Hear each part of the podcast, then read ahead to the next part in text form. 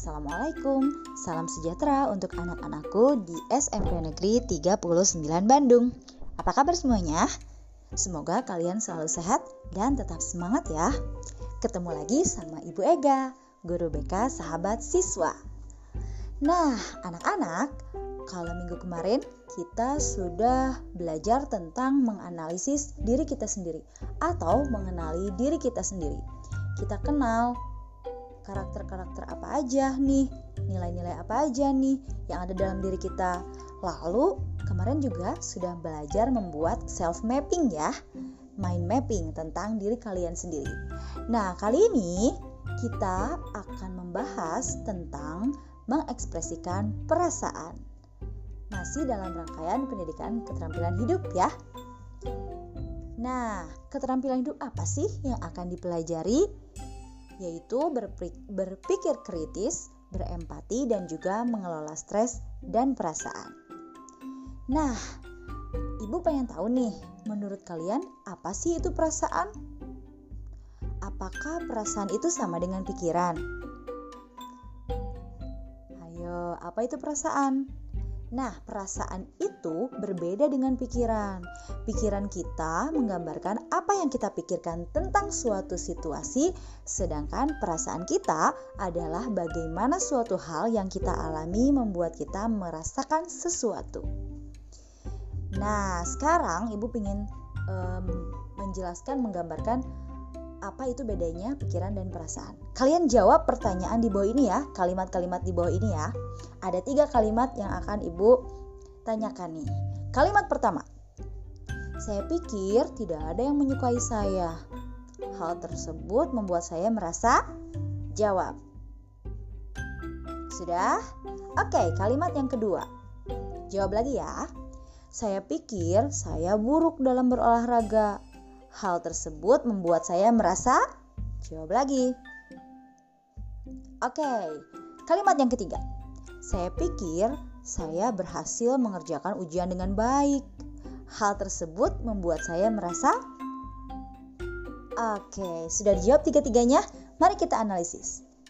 Kalimat yang pertama, saya pikir tidak ada yang menyukai saya. Nah, itu adalah berpikir.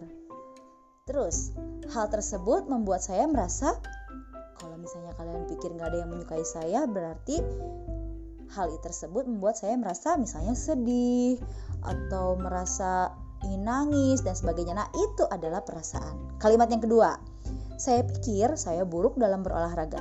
Itu adalah berpikir. Hal tersebut membuat saya merasa minder misalnya atau merasa tidak percaya diri itu adalah perasaan. Lalu kalimat yang ketiga, saya pikir saya berhasil mengerjakan ujian dengan baik. Itu berpikir. Hal tersebut membuat saya merasa misalnya senang, puas. Nah, itu adalah perasaan. Jadi kata-kata yang kamu jawab tadi itu adalah contoh-contoh dari perasaan. Setiap perasaan dapat diekspresikan dengan cara yang berbeda. Misalnya, ketika kita marah, kita mungkin memilih untuk menjadi pribadi yang argumentatif atau yang agresif dan sebagainya ya. Atau menjadi diam atau tidak mau berbicara dengan siapa pun. Nah, seperti itu ada berbagai cara untuk mengekspresikan perasaan kita.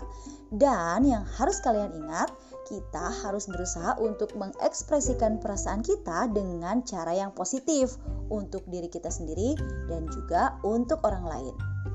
Nah, sekarang empati. Apa sih itu empati? Nah, selain belajar tentang bagaimana mengidentifikasi dan mengekspresikan perasaan kita sendiri, penting juga nih untuk mencoba memahami perasaan orang lain, termasuk dampak dari kata-kata dan tindakan kita terhadap orang lain. Nah, keterampilan hidup yang penting ini dikenal sebagai empati. Jadi, empati ini adalah kita memahami perasaan orang lain seperti apa. Kita dapat menemukan cara untuk membantu mereka atau menghindari perkataan ataupun perbuatan yang dapat menyakiti perasaan mereka. Itu yang namanya empati. Jadi nih, apa kabar kalian hari ini? Nah, ibu punya dua cerita lagi nih. Kalian simak ya dan bedakan dari kedua cerita tersebut, manakah yang um, kalian identifikasi ya. Kalian pikir, kalian merasakan, kalian identifikasi siapa yang mengekspresikan perasaan mereka dengan cara yang positif, siapa yang mengekspresikan perasaan mereka dengan cara negatif. Oke, cerita yang pertama. Cerita yang pertama itu tentang Rina dan Yosua. Nah, dengarkan ya. Rina dan Yosua sama-sama merasakan ketidakpastian tentang masa depan mereka. Mereka berdua sama-sama menyiapkan diri untuk mengikuti ujian akhir semester dan merasa berada di bawah tekanan untuk memperoleh nilai yang cukup agar diterima di universitas yang mereka inginkan. Yosua berbicara kepada orang tuanya tentang kekhawatirannya dan mereka membantu mengidentifikasi tema pelajaran apa yang paling dia kuasai dan apa yang perlu dia pelajari lebih lanjut. Orang tua Yosua juga mendorongnya untuk meluangkan waktunya setiap hari untuk berolahraga agar pikirannya lebih jernih. Sementara Rina tidak memberitahu siapa pun tentang kekhawatirannya dan menghabiskan waktu setiap malam belajar sampai dini hari. Akibatnya, dia merasa lelah dan sedih. Oke, boleh didengarkan lagi kalau misalnya kalian merasa kurang jelas ya. Kita lanjut ke cerita yang kedua. Ini ceritanya tentang Doni dan Maria. Dengarkan lagi ya. Doni dan Maria sama-sama merasa cemburu terhadap pacar masing-masing. Doni menyalahkan pacarnya atas rasa cemburu yang dia rasakan dan mengatakan kepada pacarnya bahwa ada beberapa tindakan tertentu yang membuatnya merasa cemburu, sehingga dia meminta pacarnya untuk berubah. Maria memberitahu pacarnya bahwa dia merasa cemburu terhadapnya, dan mereka berbicara tentang bagaimana mereka dapat bekerja sama untuk mengatasi perasaan tersebut dengan cara yang positif. Maria berkomitmen untuk memperbaiki kepercayaan dirinya dari pacarnya. Dan pacarnya berkomitmen untuk meningkatkan komunikasinya dengan Maria.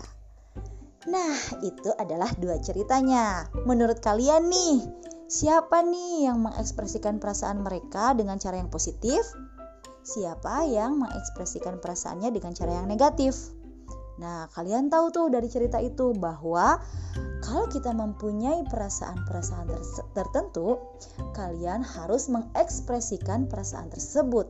Misalnya, kalau kalian sedang merasa tertekan, kalian sedang merasa sedih, kalian bercerita tentang kesedihan kalian, tentang kekhawatiran kalian kepada orang yang kalian percayai. Bisa itu orang tua, bisa itu teman, ataupun bisa lewat ibu. Boleh bercerita kalau misalnya sedang sedih, galau, atau apa pun. Kenapa? Agar ekspresi-ekspresi kalian itu keluar dengan cara yang positif. Jadi tidak dipendam sendiri, akhirnya jadinya capek sendiri dan jadinya stres. Begitu. Nah, seperti itu anak-anak materi yang uh, kita bahas hari ini yaitu mengekspresikan perasaan. Oke, mudah-mudahan ini bermanfaat bagi kalian dan kalian menjadi pribadi yang lebih berempati, bisa mengekspresikan perasaan dengan positif dan juga jadi orang yang lebih memahami orang lain dan diri kalian sendiri tentunya. Oke, terima kasih yang sudah menyimak. Wassalamualaikum warahmatullahi wabarakatuh. Dadah, sampai jumpa minggu depan ya.